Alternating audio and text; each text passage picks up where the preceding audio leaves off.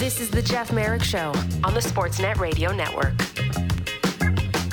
This is the Jeff Marek Show, but this is not Jeff Marek. Matt Marchese in here for Jeff. Jeff will be back on Monday. He is on assignment. I want to go. I want to go on assignment one day. They just tell me I'm off. You're just you're off. I want to be on assignment. Yeah, technical operator Lance Kennedy in my ear saying, "I'm always happy to tell you where to go." You're not wrong, Lance. You're not wrong. Jim Ralph, Toronto Maple Leafs radio analyst, joining me on the line. Um, one of my favorite people. I've known Jim for a long time. And one of my favorite people. Jim actually spoke out at my college, Humber College, and only was nice enough to me because um, I was friends with with his wonderful daughter. So um, Jimmy's always been good to me. And Jimmy, um, I will say this: in watching that Leaf game last night, I really do wonder um, where's all the goal scoring gone. Well, I'll, I'll, i want to say one thing first, Matty. If you want to get to the point where they send you on assignment, you got to get better guests when you fill in. From- no, come on, don't sell yourself short. That's, yeah, that's the.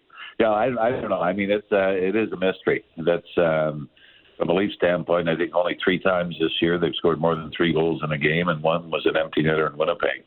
So it's uh, it is a mystery. Auston Matthews only has two even strength goals. And you know, you thought maybe the game against Philly when they won five two, and, and John Tavares had the hat trick. You thought, you know, this is the turning point to get the offense going. But um, you know, it's it's a mystery to me that not so much that um, you know they're not putting up the numbers, but it's not like they're they're getting stoned every night by a, a hot goaltender. You know, I don't think there's too many games you you left and said, boy, they they deserved a lot better than what they got. Well, and and not only that, I, like, have you noticed something stylistically? Because it does look like they are playing at least a little bit better defensively as a whole. I mean, the defensive unit itself kind of leaves a little bit to be desired, but you know they're they're allowing I think like 2.7 goals per game. So and they're scoring I believe yeah 2.89 goals per game. So it's very close. Like their goal differential I think is plus three, and it what it seems to me is that the bottom six is where the issues lie. Like no Ilya Mikheyev anymore. Alex Kerfoot only has one goal. And I do wonder, everybody wants to make the point about, oh, well, they need to get a defenseman. Yeah, they, they probably do, but they may need to add some depth scoring if they want to continue on a run here. Yeah, it's uh, yeah, you're right. I think the, the, the bottom six, even even though I mean we've gotten to the point where Tavares and uh, Nylander have been broken up, and uh, as have um, Marner and Auston Matthews. So I, I will say all of this: the um, you know, as much as we're we're getting to the 20 game mark of the season right now, they're nine five and four. They haven't scored. They lost their their top two goaltenders. Uh, they've lost two of their most valuable defensemen, and uh, and they're still sitting in a playoff spot, second in the division. So, so if there's some good news or a silver lining in the dark cloud, is that while not meeting expectations, they're still not in a horrible spot. So you feel that if it does eventually click, um, you know they're going to be fine. They might even contend for for top spot in the East. But um, yeah, right now they just uh, it always seems to be you know a step forward and two steps back, and and you start asking the same questions again. It's nothing like Toronto and the media to get all dark clouds when the Leafs have that kind of a record with everything that's apparently gone wrong. But um, you know, you mentioned Mitch Marner and the, and the splitting up of of he and and Auston Matthews. Is it too simplistic to call Mitch Marner a fixer? And I and it's it, I'm I'm using it as a term, a term of endearment because wherever he goes, guys on the line produce. And I know Matthews gets a bunch of attention as he should. But I don't think Mitch Marner gets enough credit for being a driver. Like everybody wants to say, "Oh, Mitch Marner, you know, he's like the uh, uh, he's a he's a very good second piece." But I look at Mitch Marner. I've had this debate with multiple people. Mitch Marner drives lines, much to the chagrin of many. Well, uh, James Van Riemsdyk had a career high in goals playing with Mitch Marner. Then John Tavares had a career high in goals playing with Mitch Marner. And then we're, I'm pretty sure most people know what Auston Matthews was done uh, playing with Mitch Marner. So I'm, I'm with you. It's, uh, you know, I, I thought last year was great. He hits the 30 goal mark and uh, and added, you know, a, a different piece of arsenal to his game, which was, uh, you know, shooting more. Uh, and we we probably haven't seen that as much this year from Marner either. But you're right; he's he's not a piece. He is, uh, you know, he's a legitimate star that uh, makes people around him better. And I I, I do want to say, like I know that everybody wants that's the first guy that everybody looks at to trade. And I've always said this whenever you move a player like that, the player that you're looking for in return is that player. So if you trade Mitch Marner, the guy you're looking for is Mitch Marner hundred times out of hundred. Yeah, well, yeah. To me, it's it's not even it's not even worthy of discussion. Uh, you know, you don't move a guy that's, you know, I think easily a top five, top seven talent in the National Hockey League. Um, you don't do it, and then I, I don't care if you get three or four decent players in return. Um, you know, he's he's one of those big play players that uh, you can't teach what what he's been blessed with. So uh, I'm with you. It's uh, uh, yeah, I, I don't think there's there's any discussion of moving him or trading him or anything else because he's uh, he's too rare a commodity to do that. Jim Ralph, uh, Toronto Maple Leafs radio analyst, joining Matt Marchese here on the Jeff Marek Show. And Matt Murray, a couple of starts since coming back from injury, 30 saves last night in the loss, and easy to make big proclamations and, and get hot takey after two smart two starts, but he's been pretty solid and and dare I say has been pretty good. The the glove hand is is seemingly still an issue up high, but what have you made of, of Matt Murray in, in the couple of starts that he's made here? Yeah, I mean, I mean, I'd like to see a bigger body of work. Obviously, you know, watching him in the playoffs and lead Pittsburgh to a cup, and and seeing him the odd time he played against Toronto in the last few years. But it's um, he certainly has looked, I, I think, more comfortable and more active in goal in, in the last two games that he did in his, his first start in season opener in Montreal.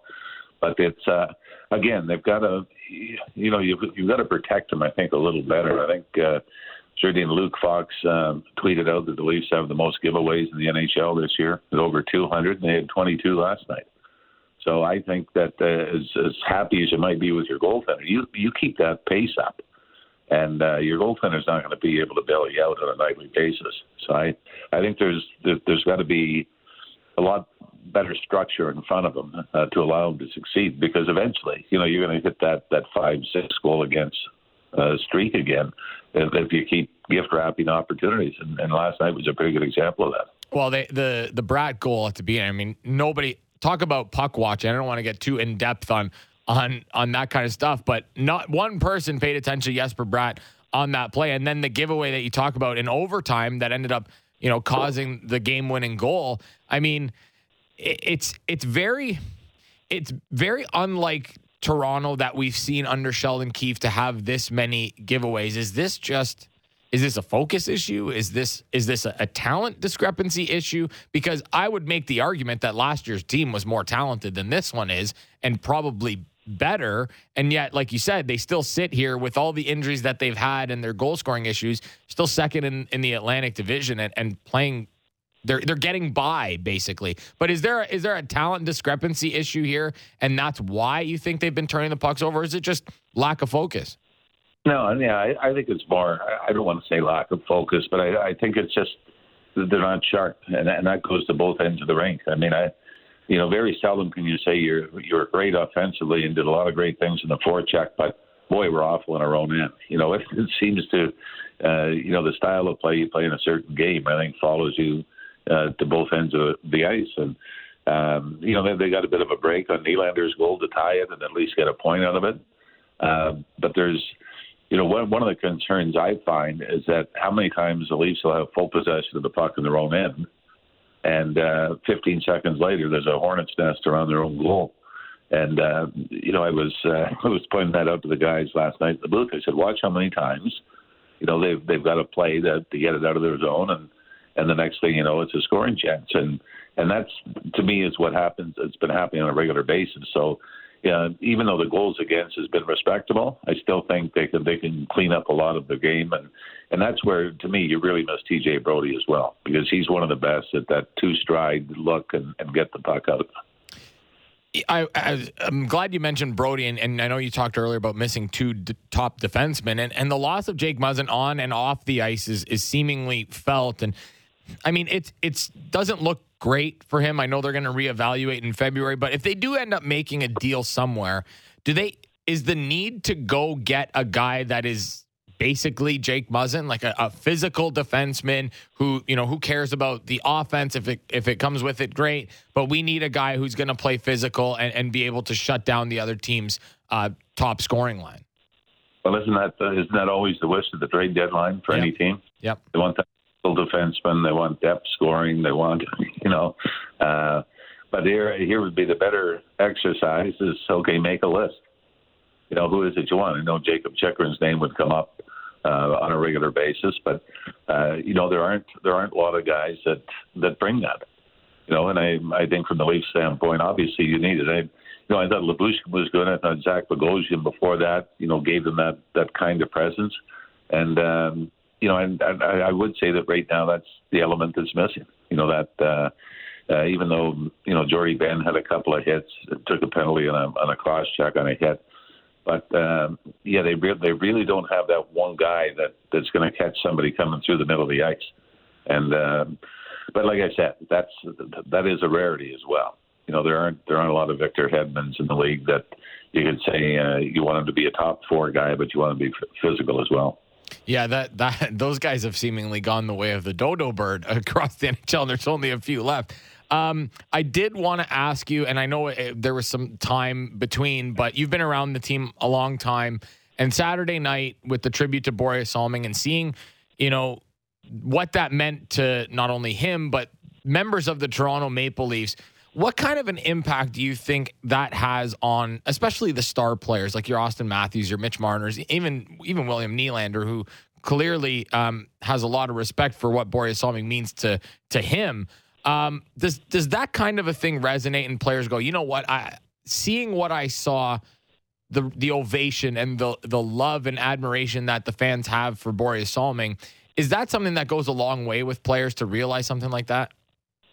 Uh, I'm, I'm going to say I don't know 100% anymore, but but you think it would. And then a human element of it was it was tough to be in the building and, and watch it and then feel that emotion. And um, it, you know maybe it's it's because as you get older, you know you start to go back in, in your favorite moments. And uh, for me, was one was the return of Mats Sundin. Uh, and I remember being so worried because he, he left on, on terms the year before. People wanted him to waive his no trade, and uh, and, and I remember gen- uh, genuinely concerned that um, that he wasn't going to be welcomed back the way he should. And and then when he was, and to see Sundin very seldom showed emotion, uh, I remember him doubled over. And there's a great story with with Matt Stajan, and if you go back, you can find it I think on YouTube on Matt's return. And Matt Stajan was taking the draw on the Leaf end and stayed out of the face-off dot to let the ovation continue. And Matt started screaming at him to get in the face-off circle because Matt just wanted to get it over with. And uh, you'll see after the face-off, he cross-checks uh, Matt Stajan over the back of the head off the face-off. But uh, to me, that was an emotional moment. Curtis Joseph went into a game, uh, his second stint with the Leafs against Washington, with two minutes left, and uh, in a tie game, Martin Gerber got thrown out, and, and Cujo stood on his head in overtime, and then stopped Ovechkin again in the, the the shootout to get the win.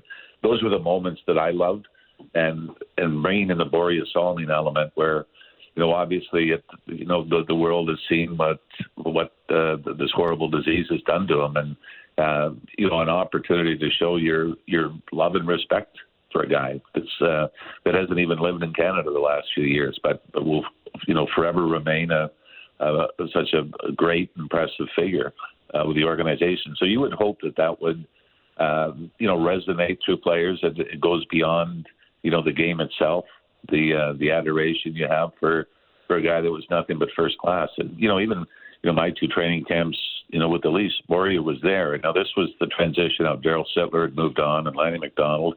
And I remember thinking, even at training camps, that he doesn't really belong here. You know, it's like it's like you've got the, you know, the wizard with with all these students around them, and um, but he was just the, he is the just the most humble, um, you know, likable, well respected person that you see. Yeah, and and I I didn't I, I didn't have the pleasure of watching him play, and I remember you know, and I told this I told this to Jeff last week. Like I remember hearing all this stuff from my dad, and he's like, you know, you have no idea how great he was. And I'm like, yeah, yeah, okay, sure. You're just a biased Leaf fan. Of course, he was great. And then when you you hear the stories and you watch video of him and the way he played, and and not only that, but what he had to endure as a player coming to North America. I mean, that takes a lot, and and that took a lot of of you know self awareness and just being able to fight through that, I mean, that's more than a lot of people will go through in their lifetime, and he had to do it in such a, such a short span. Yeah, and then I mean when he comes in too, yeah, that was a transitioning from the Big Bad Bruins to the Broad Street Bullies. So it wasn't as if uh, you know it was just hey go out, skate, have fun, and and try to produce. It was uh, it was a tough time for everybody to play then, and especially when you know you're under a microscope saying, oh yeah, the Europeans aren't as tough as Canadians, and and watch what's going to happen. And you know for him to have the success that he had in the league and, and with the Toronto Maple Leafs. Um, you know, it, it went far beyond his talent. There was there's so much courage and, and resiliency involved in that. Yeah, there really was. Uh, Jimmy, as always, I appreciate your time, my friend. Thank you very much for for jumping on with me here, and uh, and we'll chat soon. All right, Matty, get better guests. Yeah. It'll, it'll help your career. I'll try next time. There he goes, Jim Ralph, Maple Leafs radio analyst, and you know the the Leafs scoring or lack thereof is it's something that I think has been underreported. 2.89 goals per game. This is a team that was was above that last year and the lack of secondary scoring behind John Tavares and Auston Matthews and Mitch Marner and William Nylander, the big four. Outside of that, Michael Bunting has has been there and, and he's produced a bit, but your bottom six has produced basically nothing. Like Alex Kerfoot has one goal. Calle Jarnkrok was brought in here, I know, to be more of a defensive player and and really help out the bottom six and playing a little bit of a shutdown role and provide at least a little bit of offense. And even that has been a stretch. If it weren't, I I, can't imagine where this team would be if they didn't have at least adequate goaltending. Because, like Jimmy said, they're they're nine five and four. They're second in the Atlantic, and it's like the world is falling because well, Twitter is, but the world is not falling, despite the fact that the Leafs can't even score three goals per game. And like it was mentioned, they've only scored more than three goals four times, and one of those was an empty netter against Winnipeg. The other three, twice against Pittsburgh, who has trouble keeping the puck out of their net right now, and the Philadelphia Flyers, who also have trouble keeping the puck out of their net. It's not a very good team. Be curious to see what happens with this Leaf group going forward.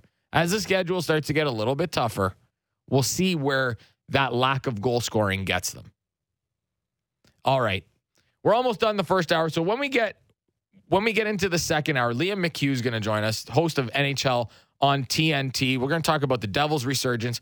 Man, that Nico Hischier goal is really nice. I know I sound like Jeff when I talk about Nico Hischier and technical operator Lance Kennedy shaking his head behind the glass, but man, that was a great shot.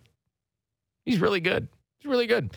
Uh, the Islanders turn around this year after an awful year last year.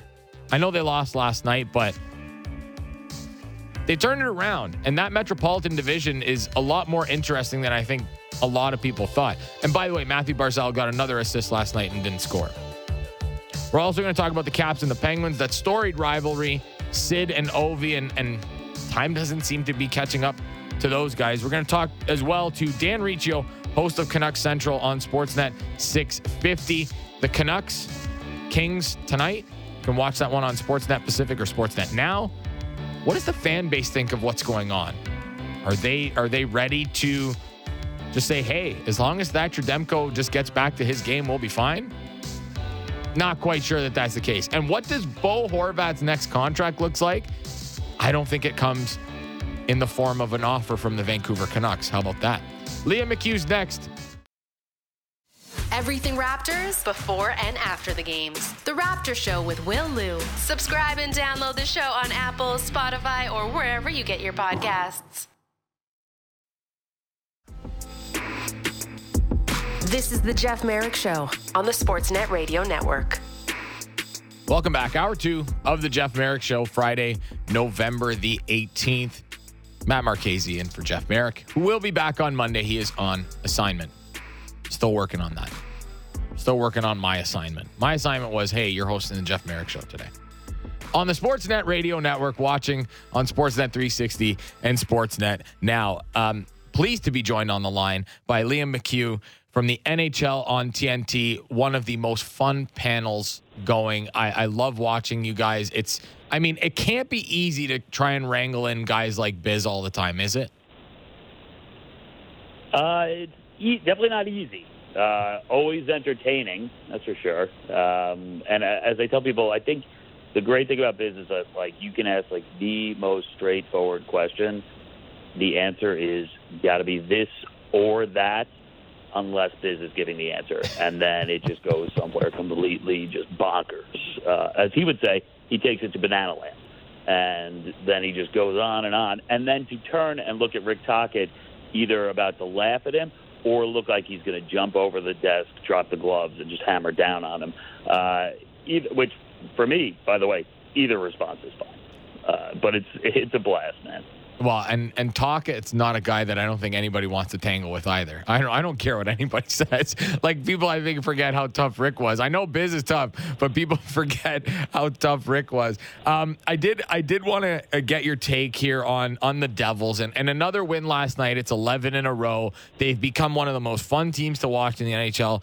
And you know, I always I always tell people this story. Like when I watch Jack Hughes play and and see how good he is, I I always harken back to um, draft lottery night, I was down at the building, the CBC building here in Toronto, where they were doing it.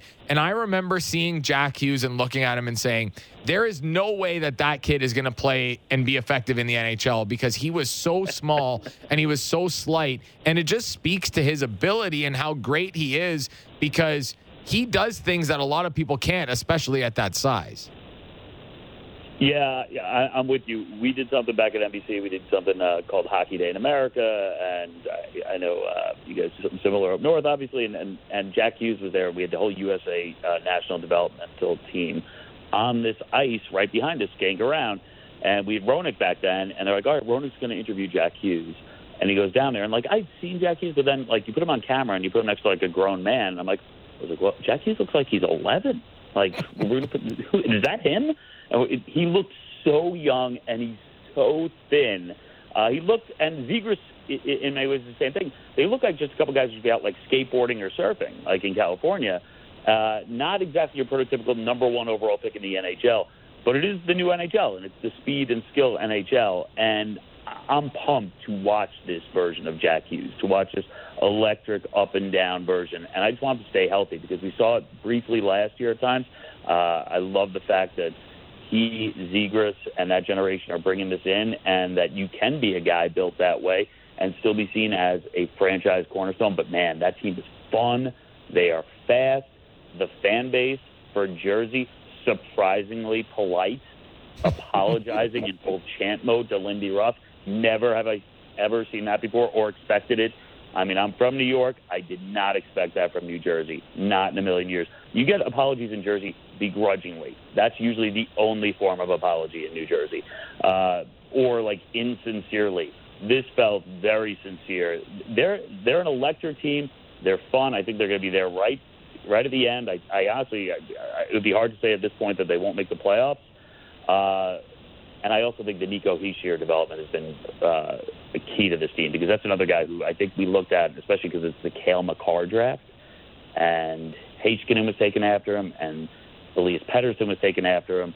That you're like, uh, it felt like a swing and a miss, but now you're seeing he's a leader. He can play both ways, and now he's putting up points. So I don't know, man. It, it's cool to have a Devils team that's not just good, but good and fun because they've been good before not that fun. Yeah, no, they've definitely been not fun to watch in the past. And I'm glad that you brought up the Hischier development curve because it's one thing, and I mean, it's the most unsurprising thing to me that an 18 year old comes into the NHL and doesn't succeed right away.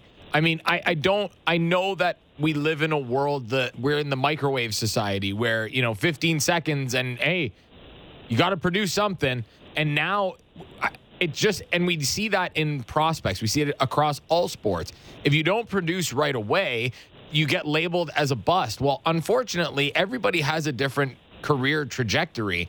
And to say that Nico Hischier was a bust after two or three years is probably foolhardy because listen, these scouts know what they're looking at. I mean, yeah, do they get some wrong? Sure, but when guys get drafted in the first round, in a lot of cases, especially now with all the the knowledge that we have, they get it right.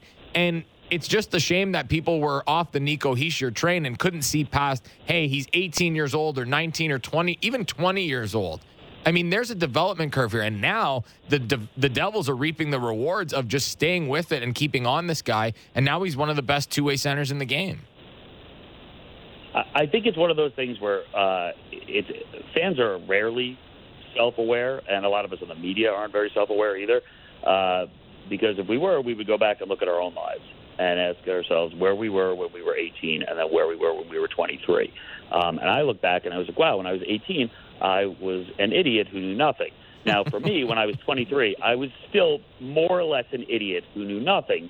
And it took me like several more years after that. I think that's the case for most of us. I mean, you throw someone into a pressurized situation when they're a teenager and they're learning a league, uh, and they have all the expectations of a number one pick. And it's funny how it changes, right? Because if you get selected second, different story. It's a very different story. You don't just have that label of top overall selection. Uh, this development it, it takes time, and I think you get spoiled also because McDavid comes in the league and Auston Matthews comes in the league and scores a bunch of goals right away, and, and McDavid lights up the league. It just doesn't happen that way. But that doesn't mean you're not going to develop into a star player. And I, I, you, the Devils do deserve a lot of credit for that because they also had a fan base that, let's face it, I mean, you're getting anxious and you're getting impatient because uh, you have an Islanders team that, that goes to what is essentially the NHL's Final Four a couple of years in a row within a game of the Stanley Cup Final. Uh, you have a Rangers team that definitely feels like, you know, coming into this year was on the rise and on the cusp. And this Devils team that had made the playoff what one time since that run to the Stanley Cup final. Uh, you know, I think they deserve credit for that, and it takes some time. Let's also, you know, it's amazing too. Like, I looked it up and I'm like, oh wait, 23. Like it feels like he's 30 because we've been talking about this forever. He's young, and they deserve that. But I, I really do think it's it's one of those situations where you get spoiled by three or four guys that come in every generation or so that can make that jump most people cannot. It takes time. Liam McHugh from the NHL on TNT is my guest here on the Jeff Marek Show, and Oh, I did want you know, like you mentioned, you're in New York. I wanted to get your take on the Islanders because last year was an unmitigated disaster with you know playing a bunch of games on the road. It wasn't your prototypical road trip because they were still able to go home for stretches. They just couldn't play in their building. But once the building was ready, it's like, oh, okay, the Islanders are going to figure it out. And they did for a period of time. But it ended up being just a disaster of a season. They fired Barry Trotz. Well, Barry Trotz left. I don't know how much of it was fired, and I'm just taking a break. They bring in Lane Lambert, and now it's it's been a turnaround. They st- I still think they lack that star power outside of Mathew Barzal, who had another assist last night and didn't score, which is amazing. But the pieces are working. Oh, yeah. The pieces are working, and they've got that Noah Dobson guy who just happens to be pretty good on the back end, producing at a pretty high level for a defenseman offensively. But where are you at with the Islanders? They've got the star goaltender. I love Ilya Sorokin, and and Semyon Varlamov is is pretty good as a number two. I just wonder about the lack of star power and and how this team proceeds going forward. Guys like Anders Lee and Brock Nelson can produce. I just don't know if after that group if there's enough there. No, I agree with that, and and I think if you are a championship level team, uh, your Anders Lee and your Brock Nelsons are your. It's not your secondary depth scoring, but they're not your star star players. Like you would like someone just above them, and if those guys are right behind that star player, now you've got something. And it felt like, well, this is the summer. You got to go out and do something. And if you could bring in one of those marquee guys, and certainly someone who could put the puck in the back of the net and is dangerous offensively, especially because you highlighted what Matt Barzal does. It, it's so funny. It's almost like Matt Barzal in many ways is trolling all of us. It's like, oh, we want to score more, and he always has the puck on his stick, and he just passes it. And he's like, oh, do I? Well, watch this and 19 assists and no goals later. Uh, he's like, "Do you like this? Because I could do this all season long." Uh, but they feel like a piece away, and and that's not a terrible place to be, except for the fact that the piece is a big piece. It is a number one top level elite scoring player, and they need that. And I don't know. I mean, if you can make a big move at the deadline, and there are going to be some possibilities, maybe you can do that. Obviously, Patrick Kane's name has been floated out there a number of times to come to New York. I don't know if the Islanders interest him or not. Uh, you know, you'd have to work something out contractually. Probably bring in a third team. Definitely bring in a third team uh, to make that work. But he would seem to be the you know a perfect piece. But I don't know. I I will say this: Barry Trotz. I you mentioned I'm from New York. I live on Long Island. I live right by the Nassau Coliseum. I used to run into Trotz actually every now and then, uh, and I remember running into him right before last season. And obviously, we had a couple of seasons because of COVID that were different, and went into the summer.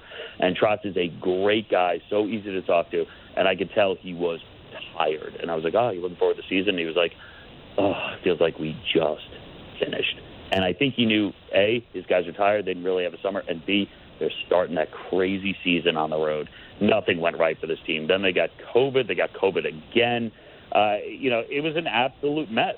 And now they've got something rolling here. They can always play their system. And I agree with you. I think the big thing with the Islanders, I think they have the best goalie tandem in the league. I, I really believe that. Now, a lot of that is the system they play that sort of allows your goalie to do their thing. But I really believe in that goalie tandem, and that's why I I do. I think the Islanders are a playoff team, but I think they're a piece away from being a team that makes a deep run into that playoffs.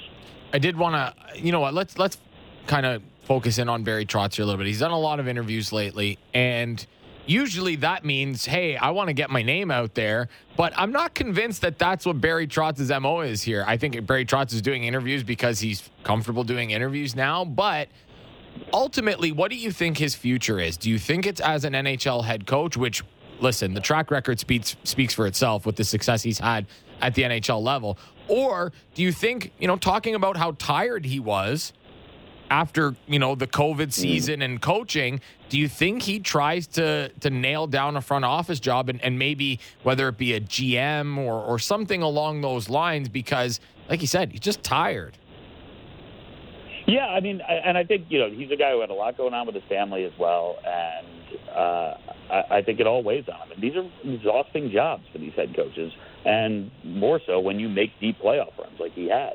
Uh, I, I still see him coaching just because I still think he's great at it, and I think he comes in, and I, I but I don't think, and I think that's an interesting uh, dynamic here is if you're hiring him, how long are you hiring him for? Because I don't know that you're you're getting a coach for the long term, which also to me means he's probably only taking a job where he can win, and I mean really win, not just win and make the playoffs. He, he wants to feel like, you know, I'm among a handful of teams that has a legitimate shot at the Stanley Cup. Uh, you know, he floated that original six, but he didn't really float it. He was asked about, he sort of asked what would in, intrigue him. He was gave an honest answer. Uh, and then, you know, people like me like to stir the pot and jump all over it and make it interesting. Uh, but it, it obviously came at a time when the Leafs were struggling, and you're like, wow, uh, that would be really interesting if he wound up coaching a team like that that had all that talent that needed a more structured defense. I still think there's some coaching left in him. I think he'd be a great front office guy as well. Uh, the cool thing about Trotz's situation right now is kind of like it's what everybody kind of wants in life, which is you're looking for a job, but you're the one doing the interviewing. You know, people yeah. call him and he interviews them. Uh, I really believe that. You know, he's talked to teams, and at the end, they're not like, okay, thanks for your time, we'll get back to you. It felt like Barry Trotz was like, thank you for your time, I'll let you know. And I think that's where he is, but you know, it's got to be the right situation. But in the end, yeah, I mean, I think he's only a few years away probably from being a guy who's, who's in the front office and doing some different stuff. I yearn for the days where I do the interviewing and not the other way around in a job. How great is that? that is right? that, oh. like imagine having that kind of power getting up every morning. I definitely don't. But uh, one day, one day, I hope. I hope to. Right now, is that what is it? He's out on assignment. I think that that for Marek translate. He's at that level. Now. Yeah, he, Jeff. Jeff decides when he is on assignment. I don't get to decide when I'm on assignment. Actually, my wife decides when I'm on assignment. Um, I did want to. Oh, no doubt. uh, Liam McHugh from the NHL on TNT joining Matt Marchese here on the Jeff Marek Show. I wanted to ask you about the Kuznetsov penalty shot because he's done this more than once. This slow, pedantic move towards the net, and it takes forever, and blah, blah, blah, and he scores. It's all within the rules. And my thinking is if that's what it takes to score a goal in a shootout, you're trying to get two points, then so be it. But where do you stand on this whole slow penalty shot thing? Because I know it irks a lot of people, and a lot of people get pissed off about it. I love it, and I love that it bothers people. And I think he did an even great, better job than he's ever done last night because he took like four or five really hard strides before he hit center ice with the puck, and then he was like, "Oh, you thought I was going to do that? No. And then it was, you know, he's a little sailboat, and it's just a gentle breeze blowing him down toward the goalie. And here's the deal if you can do it, do it. There's only a few guys who do attempt it. He does it so well, and it bothers so many goalies. It was great because it was, uh, you know, against the Blues, and I was listening to the broadcast, and Darren Pang does such a tremendous job. Uh, he was calling it, and he didn't hate on the play, but he goes, as a goalie, he's like, I hated this. He's like, because even though it should be easier, it's just all wrong in your mind. Like it's so confusing to you as a goalie. Uh, I love it. I think the NHL needs more of stuff like this. I don't need the same old all the time. Let's be different. Let's try to do different things. Let's be creative. And here's the best part: if people hate, like it's effective and within the rules, and he scores. It's to me, it's the people who hate on you know Zegras with the lacrosse move. I mean, Zegras did a lacrosse move on our air and scored, and of course it got called back. Uh, it, you know, which is just the most egregious abuse of the offside challenge ever. But it's effective. He does it within, like he does it in full speed, full in stride, not showing off. It's just the right move to make in that situation to score. So I love it. I think yeah, the more you can do it, the more you can push the boundaries of the game. Go for it. So no, I'm all about it, and I'm all about the fact that it bothers people. Well, I, I'm also a fan that it bothers people because there are so many things in this world that should bother you that don't. And yet, Evgeny Kuznetsov doing that and Trevor Zegras yeah, scoring the goals that he does bothers you. I mean, you need to have a real look at uh, internally at your own uh, life. But, you know, I it's the same people that complain about the Zegras and Kuznetsov goals that are complaining that there's not enough goals scored in the game, generally speaking. Exactly. They want it oh, perfect. Oh, yeah. So, go to the dirty areas because we love all the replays of pucks that like accidentally go off knees and go into the goal. Like let's you know score some flair and some creativity. Uh, it's what gets eyeballs uh, to the game, and it's what honestly. How many kids are watching the game right now, being like, "Oh man, I, I hope I'm one of those guys who lumbers into the goal and the puck accidentally, you know, bounces off my elbow and goes in." No, you watch those guys and say, "I want to grow up and be like that. I want to have hands like that, and I want to put on a show." Hundred percent. Hundred percent. Like, I mean, these are the players that are going to have an impact on the next generation, and I'm very curious to see what the next generation looks like and and the types of plays that they're making because we see the Zegrases, we see McDavid's, we see guys that put on a show. I can't wait to see what the next show looks like.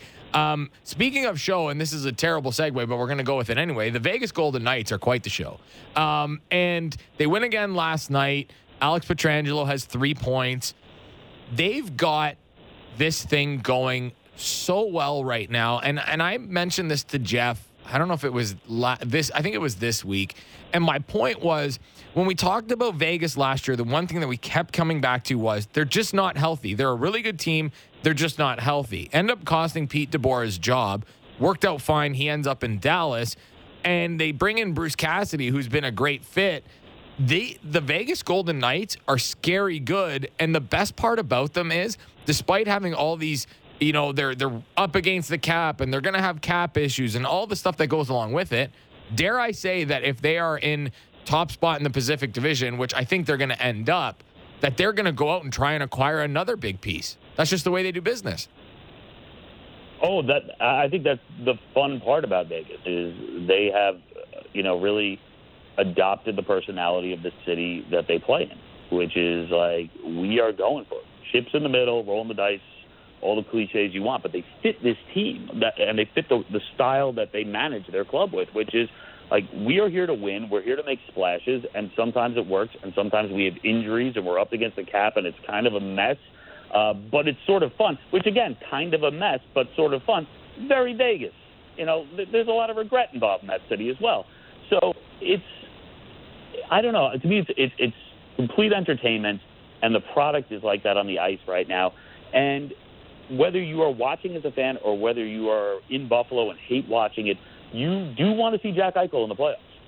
You want to see what he can do because again, you know that draft when he and McDavid came in, you know the thought was, well, he went second, McDavid went first. He would have been the first overall pick in like the 10 drafts leading up to that. He was that good, everyone said. You need to see him in a big moment, in a big spot. Uh, I think the question that a lot of us had was goaltending, and rightfully so, but it's, uh, it's been good enough. Uh, the coaching, I don't think we had a question about it. It was just like, hey, you had a, a good coach, uh, didn't work out, and now you brought in another very good coach, and now it's working. Uh, I like this Vegas team. I think they now are a standout team in that division where I wasn't sure which team was really going to take a big step. I think a lot of us were hoping Edmonton would, but Edmonton looks very much like it's got the same problems that Edmonton has had for years, which is great stars and then not a lot of depth and not a lot of structure and not a lot of goaltending. I love the Vegas team, and I, I think it's it's very cool also uh, for Cassidy that while he has to sit there and see his old team Boston absolutely thrive, he can say I'm making my own way with my team right now, and it would be pretty cool at some point. Who knows? Forecast away in the future, but if you get Vegas versus Boston, possibly in a Stanley Cup final, uh, make for a lot of drama. Oh man, that'll be a lot of fun. Oh, just the thought of that just gets everything tingling a little bit. And I'm not just saying that because we have the Stanley Cup final, and I would like to spend it partially in Vegas and partially of in course. Um, you know, no, nothing to do with that at all. I I would not fault you for wanting that. I've been to Vegas once, and I want to live there. Um, my family would have Yeah. something to say about would- that, but Edmonton was Edmonton was lovely for the Western Conference final last year. I'm not saying it wasn't. Nice place to visit. but it's not Vegas. It's not Vegas. I get it. I get it. Slight. It's Yeah. close. It's close. No. I'm I'm glad you brought up Edmonton. And just one quick one before we let you go. And you've been very generous with your time, and I appreciate that.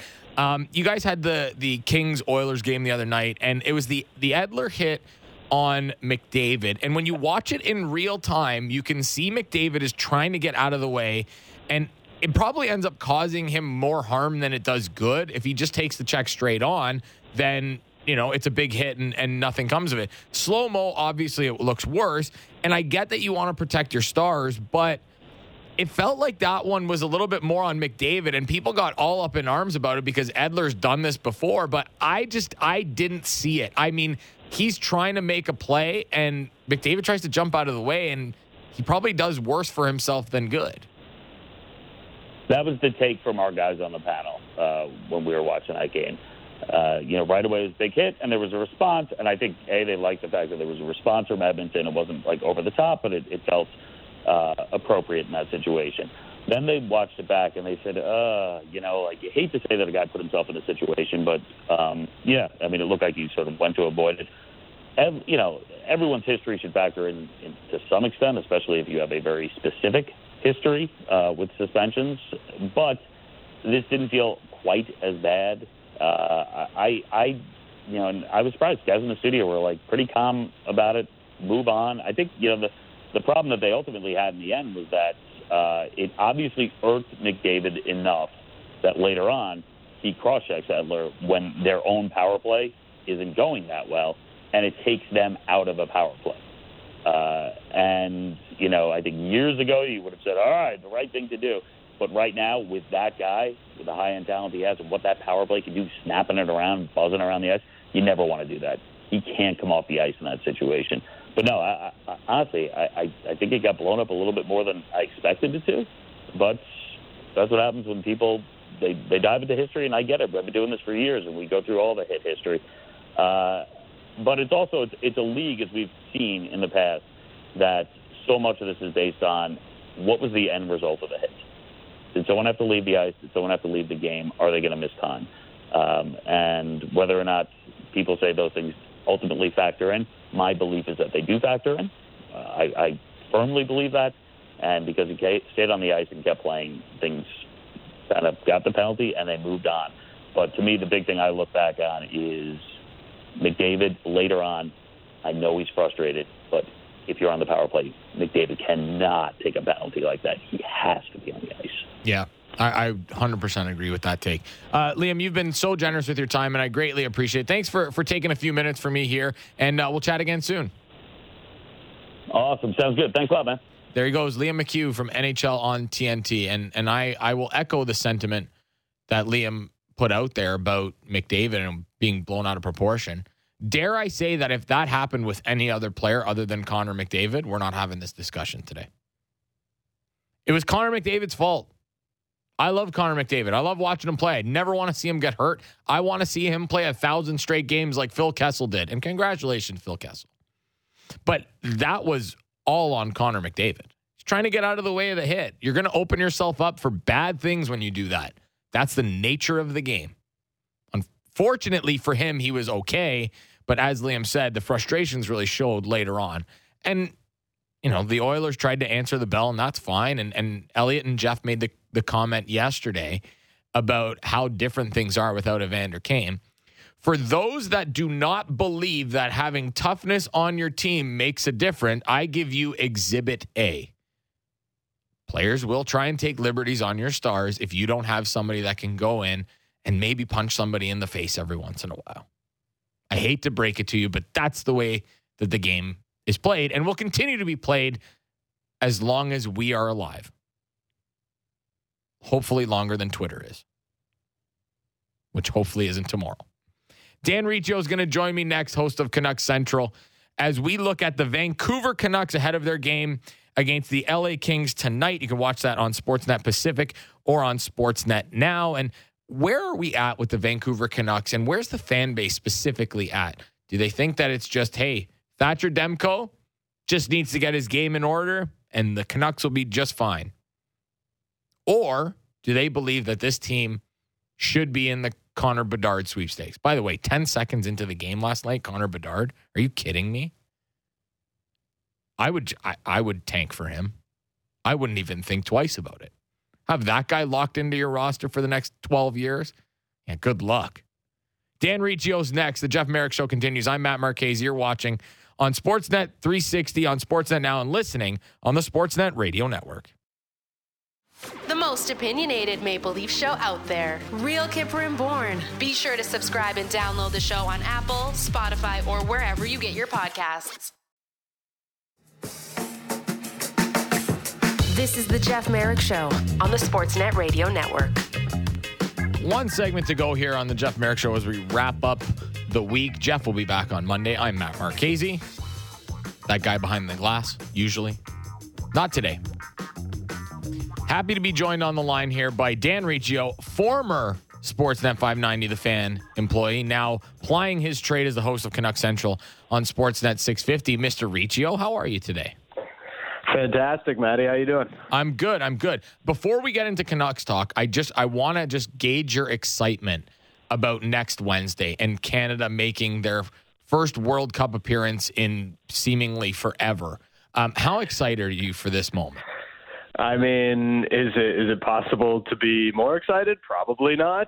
I mean, we've waited forever for this. We haven't seen, well, I haven't seen a, a Canada team play in a men's World Cup in my entire lifetime. 36 years in the making, and you know what? Belgium just lost today to Egypt, who's not even in the World Cup. So I'm I'm kind of excited. Like I think Canada's got a chance to pull a bit of a result here against against Belgium, who isn't in the best of spots. Maybe I'm getting a little too excited, but first goal is to just score a goal, and then we can all party wherever we are watching from. I would agree with that sentiment. Um, there's not a lot of partying going on in Vancouver. I mean, not for the Canucks no. anyway. Um, and I, I'm looking at this team, and I, I, I do believe that they're underperforming, even with that that leaky defensive group that they have. But how much of the the fan base's opinion on this team is just based on, hey, if Thatcher Demko just turns his game around, and yeah, you know, you should never apologize for having a good goalie. He hasn't been great this season. He's he struggled. But how much of it they look at and go, if Demko can get right, this team is is a, still a pretty good team and probably could be in the playoff conversation. Well, I think so much of it does come down to Demko. Um, you know, we saw him last year bail this team out time and time again, and you know, they've gotten pretty good results from Spencer Martin, their backup, who's now stealing a bunch of starts away from Thatcher Demko, given his early season struggles. But, you know, the, the problem with that is, Matty, like you couldn't have possibly expected the Canucks to maintain having the best five on five save percentage in the league like they did last year after Bruce Boudreau took over you know that's just an unsustainable number. I think they were the only team getting uh, a five on five save percentage better than 93. So this is what Jim Rutherford and Patrick Allvin sort of touched on at the end of last season. We can't really expect uh, uh, great goaltending to always have to bail us out. And right now, you have Thatcher Demko, who had an off-season surgery, clearly isn't comfortable, clearly has lost a little bit of confidence, not playing at his best and the whole season is coming crumbling to a halt here in the first month, and they're going to be either playing catch up or packing it in and saying, you know what, this is a now a reset year for us, and we're looking ahead to next season. So th- this is sort of what the front office was always talking about. We can't just rely on a great goaltender to get us results. No, and there's and let's face it, there's not a lot of teams in this league right now that can actually do that. I mean, the the amount yep. of elite goalies in the league, it's not a high number anymore, and it's it's become a position that has been you know, there's a, a, kind of a revolving door, more so with the guys that are, are backups or one Bs, but it happens all over the place. As it pertains to Demko, how much of, of his, maybe let's call it lack of success this year, is the defensive group in front of him? Because we could talk all we want about, you know, Demko's not making the saves and their structure's not very good. But at the end of the day, this defensive unit is just, it's not good enough. And I know Jim Rutherford wants to talk about the structure, but bringing in Ethan Bear isn't enough to to make this group that much better. No, and it, it is really all over the ice. You know, as, as much as the D corps has been not great, um, and you know you can only expect so much out of Ethan Bear to to help you out there. Uh, I think this their defensive issues uh, a lot of times start in the offensive end. They give up so many transition and rush chances. This is a team, you know, with a lot of forwards that like to cheat a little bit for offense, and even some of the ones that have great numbers this year are are sort of doing that. You know, um, you, you can't you can't cheat the game too often without getting burned. And last year, you know, they would do this and they'd get bailed out by their goalie. It's something that plagued them before Travis Green got the axe uh, early on last season in December of last year. And it, it, it's sort of a, a, a personality trait of the core of this roster. And it starts with the forward group. Yeah, the defenders aren't good enough. They don't move the puck out of their own out of their own end well enough, but I think they can defend better as a five-man unit, and they would have to to overcome some of their talent deficiencies on the back end. What I will say uh, uh, about the defense so far this year, one major difference from last year uh, to this one, you know, Oliver Ekman-Larsson played at a at a decent level last year and gave them, even though it wasn't a ton of points, and sure he didn't live up to his seven million dollar contract, he probably played like a five five and a half million dollar player the Canucks aren't getting that out of Oliver Ekman-Larsson this year, and it has raised a lot of alarm bells for me as to how you go about fixing that defense when you have that anchor on the back end for another four years after this one at about seven and a quarter million. Not to mention Tyler Myers, who has never really been able to live up to his six million dollar a year price tag. So that's that's kind of the problem with this team, Matt. They've got the defensemen they have are paid very well. They have one of the most expensive defense corps in the entire NHL, and yet it is not good. It is one of the worst in the league. So if you're going to change things, you have to start by at least offloading some of the money that is on the back end so that you can shuffle the deck a little bit. Do you think Jim Rutherford is willing to unload picks to make that happen or young pieces to to free up cap space because they're kind of in that weird murky middle, right? They don't they're not they're I still think they're better than what they're playing right now and I think they're better than what the record shows, but they're in that that murky middle of maybe we're not good enough, but we're also we also don't have a huge uh, incredible prospect pool that we can just give someone away or a pick to give someone away just to clear up cap space. Like what do you think the appetite is for something like that? Uh, I think there's zero appetite. You know, um, even parting with the fifth round pick for for Ethan Bear was probably something they didn't necessarily want to do. You know, they traded for Travis Dermott at the deadline last year from from the Maple Leafs, and it was, hey, we're moving out Travis Hamonic for a third round pick. We're going to use that third round pick to go out and get Travis Dermott. So they're trying not to expend too many draft picks, even though I believe they're minus one since taking over uh, from from Jim Benning last year. You know, they they spent the second round pick to to move off of Jason Dickinson's contract just before the season started, and what was. Uh, as, Jim Rutherford told us on Canuck Central, uh, entirely a salary cap move. So, you know, th- it's not something they want to do.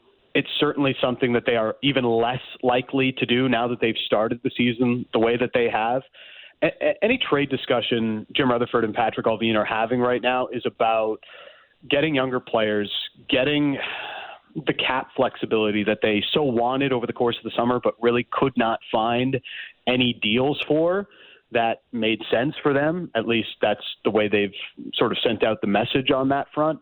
It, it, this is about getting younger and opening up some cap flexibility so that they can, in the next two to three year window, really start to push forward around Pettersson and Hughes. I think that is ultimately the goal. How they go about doing that is, I mean, it's a mystery because they don't have prospects. They don't have a ton of picks. They haven't made a first round pick outside of, like, they, they didn't make a first round pick the previous two years before this one when they selected Jonathan Lekkerimaki at 15th overall. It, it, it's a team that's right up against the cap with very few young assets – and they aren't winning hockey games. So they've got to make some really tough decisions about where they're headed. And the way the season has started, I think, has pushed them further into we're going to have to do a hard reset here and try to come back a year from now or even two. Dan Riccio is my guest here, Matt Marchese on the Jeff Marek Show. And I, if they do end up deciding to fire Bruce Boudreau, which I know is not ideal for this ownership group. They don't want to pay three coaches. Like, I get that. Um, I know people want to jump on, hey, Barry Trotz would be a great fit. I think Barry Trotz would be a great fit on a lot of teams, but that's going to cost a lot of money. And I don't see that happening. But if you are looking at a style of coach for Jim Rutherford, what is that style? Like, what does the next coach after Bruce Boudreau, unless he turns this thing around, what does that coach look like? I think it's somebody that, uh, well, you know, it almost feels like we disrespect Bruce a little bit when we, we're talking about the next coach of the Vancouver Canucks, but that's sort of the narrative that that they've put out there themselves with their their public criticisms of of the head coach that they currently have. Um, you know, I think they do want somebody that's a little a little more. Um,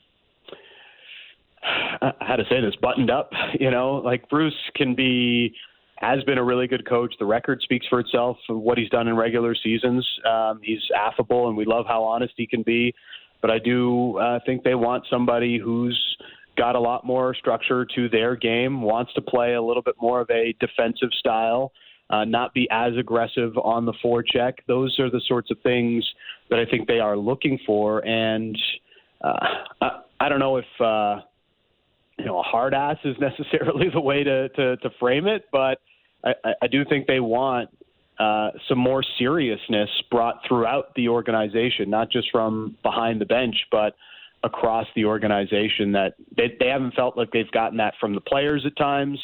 And, and other parts of the organization. So that's what I think they are looking for when uh, when they look for the new head coach. And I, I do believe one of the reasons you know they are uh, cautious about moving on from Bruce is you know, they don't know if they necessarily have that guy yet and who that person would be. If if they do move on from Bruce eventually, uh, I I would be surprised if they just dive in quickly on on somebody new, or if uh, or if they were to go to an interim to try and play out this year as they go through a search of, the, of finding the guy that they actually want. How much? How much do you? How much look do you think Jeremy Colliton gets?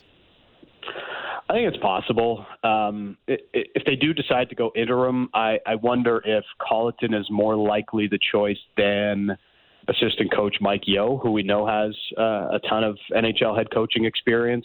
One thing I do know, Matty, like when when if they do make a change, it's not about like last year when they brought in Boudreau, it was we need a bounce back. We want to try and make the most of this season. Um, I think that's why Francesco Aquilini made the decision before he had Jim Rutherford in place. But if they're doing it this time around, it's not necessarily about finding a way to get an artificial new head coach bump. It's about this is the guy we want. This is the guy that we think is going to develop the program here in Vancouver that, that we want and we believe can grow success as part of our vision. That's ultimately the goal if the Canucks are to to make a head coaching change. Yeah, I I tend to agree with that sentiment. It's got to be the it's got to be their guy. And and I, I well, know, that's sort of the problem with Bruce is they made yeah. it pretty pretty obvious right from the get go that he wasn't necessarily their guy, and it's it's not that they don't love Bruce, and it's not that they put all of the problems on Bruce alone. I think they see the problems with the roster as much as any anybody else does, but um, he's just he's not the guy that fits their vision of the future of the Vancouver Canucks, is the way I would put it. And this is and no, I love Bruce. I think he's great in the media. He's he's great to us. Like I love Bruce, and I hope the best for him. But I, I agree, it doesn't it doesn't seem like a marriage that is is meant to last. Um, speaking of a marriage that maybe isn't meant to last, Bo Horvat still without a deal, and it does feel like the more that he plays the bigger this number seems to get because just when you think, oh yeah, Bo Horvat's going to slow down, he doesn't, and he's been absolutely incredible all season. I think you know the. I think everybody was surprised that that JT Miller and Brock Boeser got done before Bo Horvat. I was I was actually shocked, and now I look at this situation. I think it does feel like Bo Horvat, the more he plays, is pricing himself out of Vancouver, and he'll be out before the trade deadline this season. I um, I, I, I'm incredibly impressed with Bo Horvat this year. Um, uh, you know, sometimes uh, players can focus on growing areas of their game that they need to grow, or that you know they have a weakness in their game and they want to grow that. I think Bo Horvat has gone all in on improving what he's best at, and that is scoring goals. And we saw it towards the tail end of last year. He ended up with a career high in goals, even though he finished the season on the injured reserve list. Um, but he scored 31, and he was on a hell of a hot streak to end last season. He's carried that into this year. He's talked about using a new stick and finding some more deception in his game with his shot. I, I think he's put a lot of work and thought into how he can be an even better goal scorer than he's already shown in his career. But Bo isn't necessarily the playmaking center that you see other guys are. Uh, he's not. Sometimes I do think his two-way reputation is better than what we've actually seen here in Vancouver. He's not the best of penalty killers. He's an incredible face-off guy, one of the best in the league, no doubt. But does that make him a very strong defensive centerman? I, I don't know if that necessarily correlates when you watch Bo Horvat and you look at some of the deep deeper numbers on his game. But he's certainly made himself more valuable. And it's hard to justify paying him less than they paid JT Miller over the summer. But at the end of the day, the Canucks, whether they like this message being out there or not, they prioritized JT Miller over getting their captain done. And I do wonder what that says about the future of Bo Horvat. They haven't come up to the number that's clearly being asked of the Horvat camp. And it does feel the way the season is going, Bo Horvat is becoming maybe more of a trade asset for this front office than he is a part of the long term solution here in Vancouver. If this front office is serious about making changes and making big changes to the roster, to the core, like they've said they want to do on so many occasions, well, how do you do that without actually making a significant subtraction from the core? And given the contract situation, it looks more and more to me, in my opinion, that it will be Bo Horvat moving out of Vancouver rather than signing a long term extension. Which is a shame because he's just again such a good player and he's your captain. I mean that that's kind of the biggest thing. I know over time the whole captain thing has kind of got lost on a lot of people, but that's that's a weird message to be sending to your fan well, does base. It, does it send a message that are they over the moon with their captain if they've constantly called out bad habits and um, you know, bad practice habits, poor culture in the room, so these sorts of things that we've heard so much about how this front office feels about the roster they inherited? Doesn't some of that fall on the feet of the captain?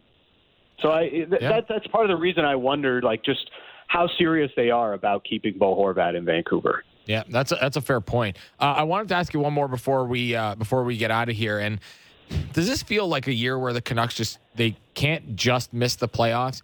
Like it's either completely bottom out, which I don't think that they can because I think the roster's too good for that, or get into the playoffs. But like missing by four or five points accomplishes absolutely zero with this group.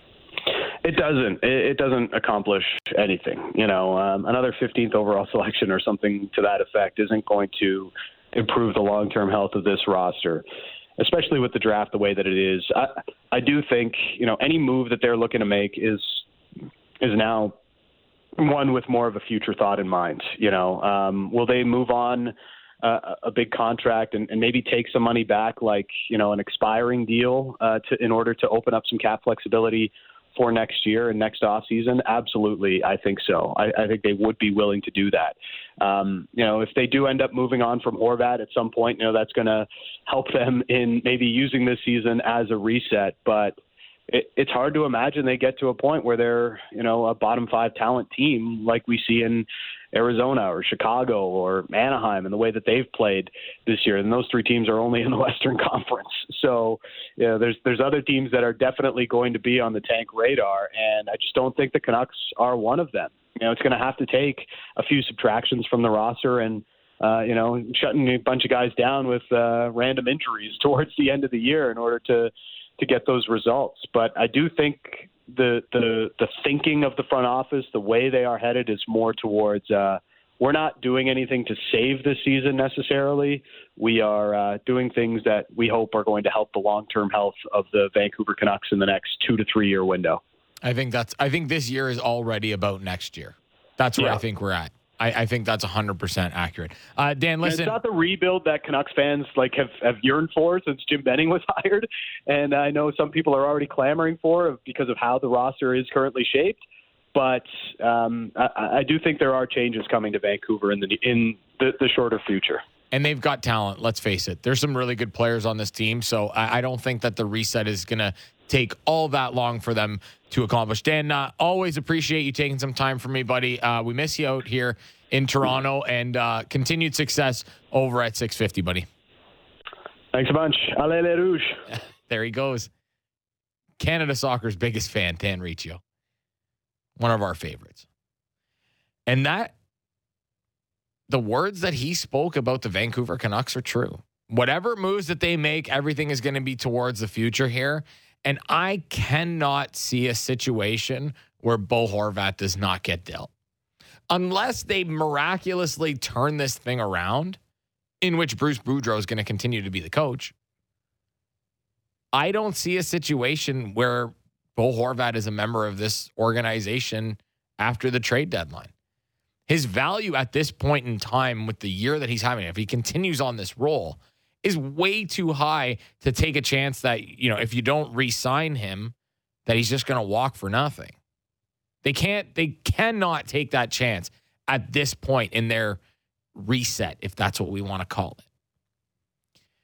But the signing of JT Miller, less so JT Miller, more the signing of Brock Boeser to an extension and not Bo Horvat really kind of speaks volumes as to where this organization's at with their captain.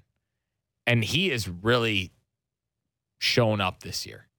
And he's shown that, okay, you don't want me. Somebody else is going to get a good player here.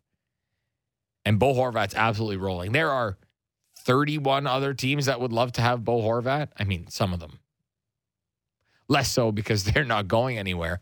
But could you imagine a team like the Colorado Avalanche with all their LTIR space with Gabe Landeskog on the shelf making a move for Bo Horvat? Shall I say potential repeat champions? I think I should.